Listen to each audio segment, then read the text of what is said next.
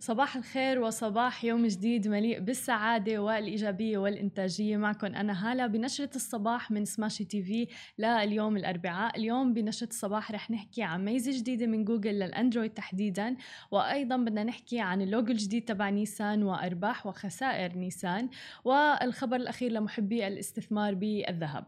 خلينا نبدأ بأول خبر معنا لليوم لمحبي الأندرويد. في ميزة جديدة من جوجل. أه حابة أسأل عبد الرحمن البروديوسر معنا، هل انت مستخدمي الاندرويد ولا الاي او اس؟ الصراحه انا من مستخدمي الايفون يعني على طول وانا كمان. بس فعلا هي الميزه الجديده من اندرويد جدا جدا كثير حلوه، موجوده نحن عنا بالاي او اس ولكن واخيرا وصلت للاندرويد. كشفت عنا شركه جوجل، موعد طرحها رح يكون باب او اغسطس اللي هو الشهر المقبل. يعني التقنيه الجديده هي لنقل الملفات، هذا موضوع كتير مهم. يعني نحن عنا بالايفون عنا الاير دروب ودايما نستخدمه، حتى نحن هون بالشركة كتير كتير بنستخدمه. فهلأ وأخيرا في هاي الميزة رح توصل لأندرويد، رح يصير فيهم يتمكنوا من نقل الملفات مهما كان حجمها كتير كبيرة بسرعة جدا جدا يعني سريعة، وبثواني ممكن ينتقل الملف من مكان لآخر. يعني فبتوقع هاي الميزة كل محبي الأندرويد واللي بيستخدموه كتير رح يكونوا سعيدين فيها. أعلنت عنها شركة جوجل الأمريكية وقالت إنه طرح تقنيتها الجديدة آه رح تكون لكافة الأجهزة العاملة بنظام تشغيل أندرويد. آه هي مثل ما قلنا خدمة نقل الملفات للأجهزة القريبة، أو رح يكون اسمها جوجل نيرباي شير. رح تكون متاحة لمعظم مستخدمي أندرويد في مطلع شهر آب المقبل، ومن المتوقع إنه تكون أكثر سرعة وأمانة من أي وسيلة سابقة كانت سابقاً على أندرويد.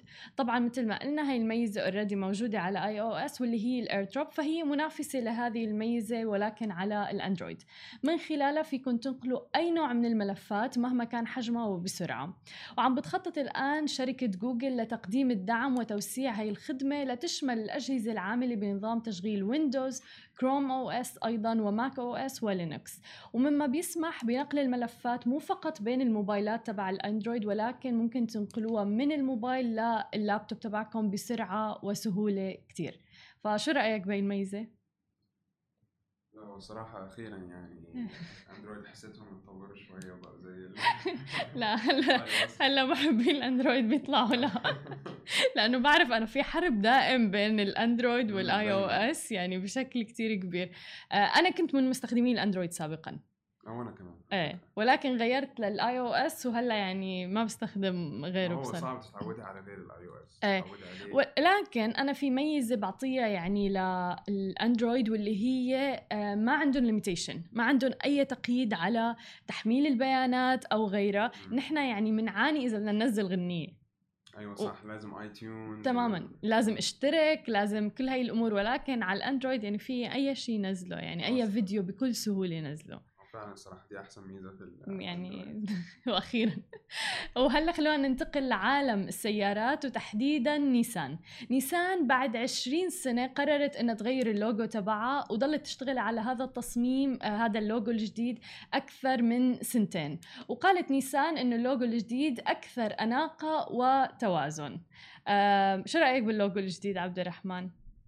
لا الصراحة لوجو ملفت، ويعني أخيراً في تغيير في شركة نيسان بقى آه كتير لا لأنه كان رمادي، وكانوا عم بيقولوا إنه هلا أبداً ما نو عصر الشيء الرمادي، هلا صار أسود ومثل فعلاً يعني بتحسه ترندي وحسيته بيلبق للأمور الديجيتال أكتر يعني. فعلاً صح آه دلوقتي آه تحطيه في أي مكان يبقى تماماً، وكمان اسود يعني ايه تماما اسود يعني انيق جدا. ولكن مثل ما بنعرف طبعا من اكثر القطاعات تضررا بسبب جائحه فيروس كورونا بعد قطاع الطيران هو قطاع السيارات، وشركات عديده عالميه تكبدت خسائر بسبب هذا الوباء. نيسان قالت انها على استعداد لتاجيل اغلاق مصانعها الثلاثه في برشلونه الى يونيو حزيران عشرين واحد وعشرين بدلا من الموعد المقرر اللي كان اصلا ب ثلاثين ديسمبر من هذا العام عام عشرين عشرين، لكن فقط إذا استأنف العمال الإنتاج.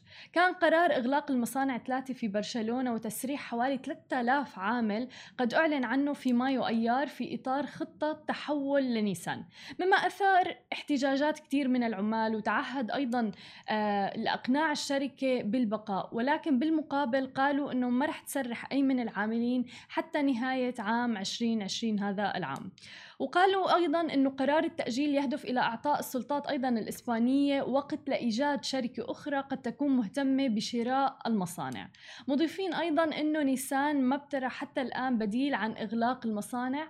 ومؤخراً مثل ما بنعرف كارلوس غوسن اللي هو الرئيس السابق لتحالف نيسان ورينو قال أنه نتائج نيسان ورينو الفصلية مثيرة للشفقة، وقال أيضاً أنه السبب ليس فيروس كورونا بل غياب القيادة في الآونة الأخيرة لشركة نيسان ورينو. لأعطيكم خلفية عن قصة وقضية كارلوس غوسن، كارلوس غوسن كان الرئيس التنفيذي لشركة نيسان أو تحالف نيسان ورينو للسيارات، هرب من اليابان إلى لبنان وعليه قضايا وتهم الآن بسرقة أموال الشركة وغيرها من العديد من التهم. وقال هو أيضاً أنه أسهم جنرال موتورز وتويوتا اللي هي تعتبر منافسة لنيسان نزلوا حوالي خمسة عشر بالمئة تقريباً في أزمة فيروس كورونا، أما نيسان ورينو وصلت الأسهم أنها نزلت لحوالي خمسين إلى سبعين بالمئة في المئة. وبنظروا أنه كل هذه الشركات عم بيواجهوا نفس الأزمة واللي هي أزمة كورونا، ولكن ليش شركة مثل جنرال موتورز وتويوتا تنزل فقط خمسة عشر بالمئة أما نيسان وصلت ل سبعين بالمئة تقريباً؟ خلونا ننتقل لخبرنا الأخير اليوم لمحبي الاستثمار في الذهب واللي بيعتبر الاستثمار الآمن في الفترة الحالية. قفزت أسعار الذهب أكثر من واحد بالمئة أثناء التعاملات يوم أمس الثلاثاء، مسجلة أعلى مستوى لها في حوالي تسع سنوات. طبعا هذا كله بدعم من تراجع الدولار وتوقعات أيضا بمزيد من الإجراءات التحفيزية لأحياء الاقتصادات اللي عم بتعاني من تداعيات فيروس كورونا. وبحلول تقريبا الساعة أربعة عشر وخمسة وخمسين بتوقيت غرينتش يوم أمس كان سعر الذهب في المعاملات الفورية مرتفع واحد فاصلة واحد بالمئة ليصل عند ألف وثمانمئة وخمسة وثلاثين دولار للأونصة، وهبط مؤشر الدولار صفر فاصلة سبعة وأربعين بالمئة أمام سلة من العملات الرئيسية مسجل أدنى مستوياته بأكثر من أربعة أشهر. ومن بين أيضا المعادن النفيسة الأخرى قفزت الفضة أيضا أكثر من سبعة بالمئة إلى واحد وعشرين فاصلة اثنين وثلاثين دولار للأونصة، هو أعلى مستوى لها منذ يوليو ألفين وأربعة عشر، بعد أن لامس بوقت سابق أعلى مستوى له منذ سبتمبر ألفين وأحد عشر اللي كان تقريبا عند ألف وثمانمئة وواحد وأربعين دولار. وطبعا قالوا محللون أن الذهب عم بيستمد القوة من تراجع الدولار الأمريكي على الرغم من تحسن معنويات السوق. عبد الرحمن، شو رأيك بالاستثمار بالذهب؟ هل بحياتك استثمرت فيه؟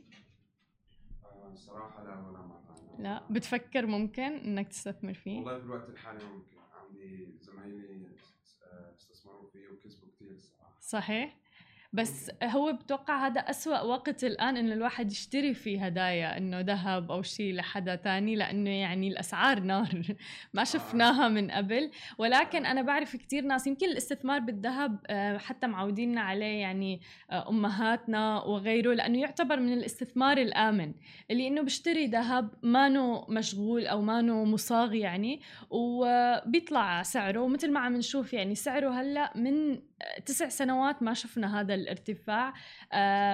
فالناس اللي استثمروا أتوقع سابقاً لما كان سعر الذهب كتير رخيص وقليل هلأ فيهم يبيعوا يعني ويكسبوا بهذا المبلغ. هذه كانت كل أخبارنا الصباحية لليوم، ما تنسوا تتابعونا على كل مواقع التواصل الاجتماعي الخاصة بسماشتي تي في وتسمعوا البودكاست تبعنا وتنزلوا الابليكيشن. نهاركم سعيد.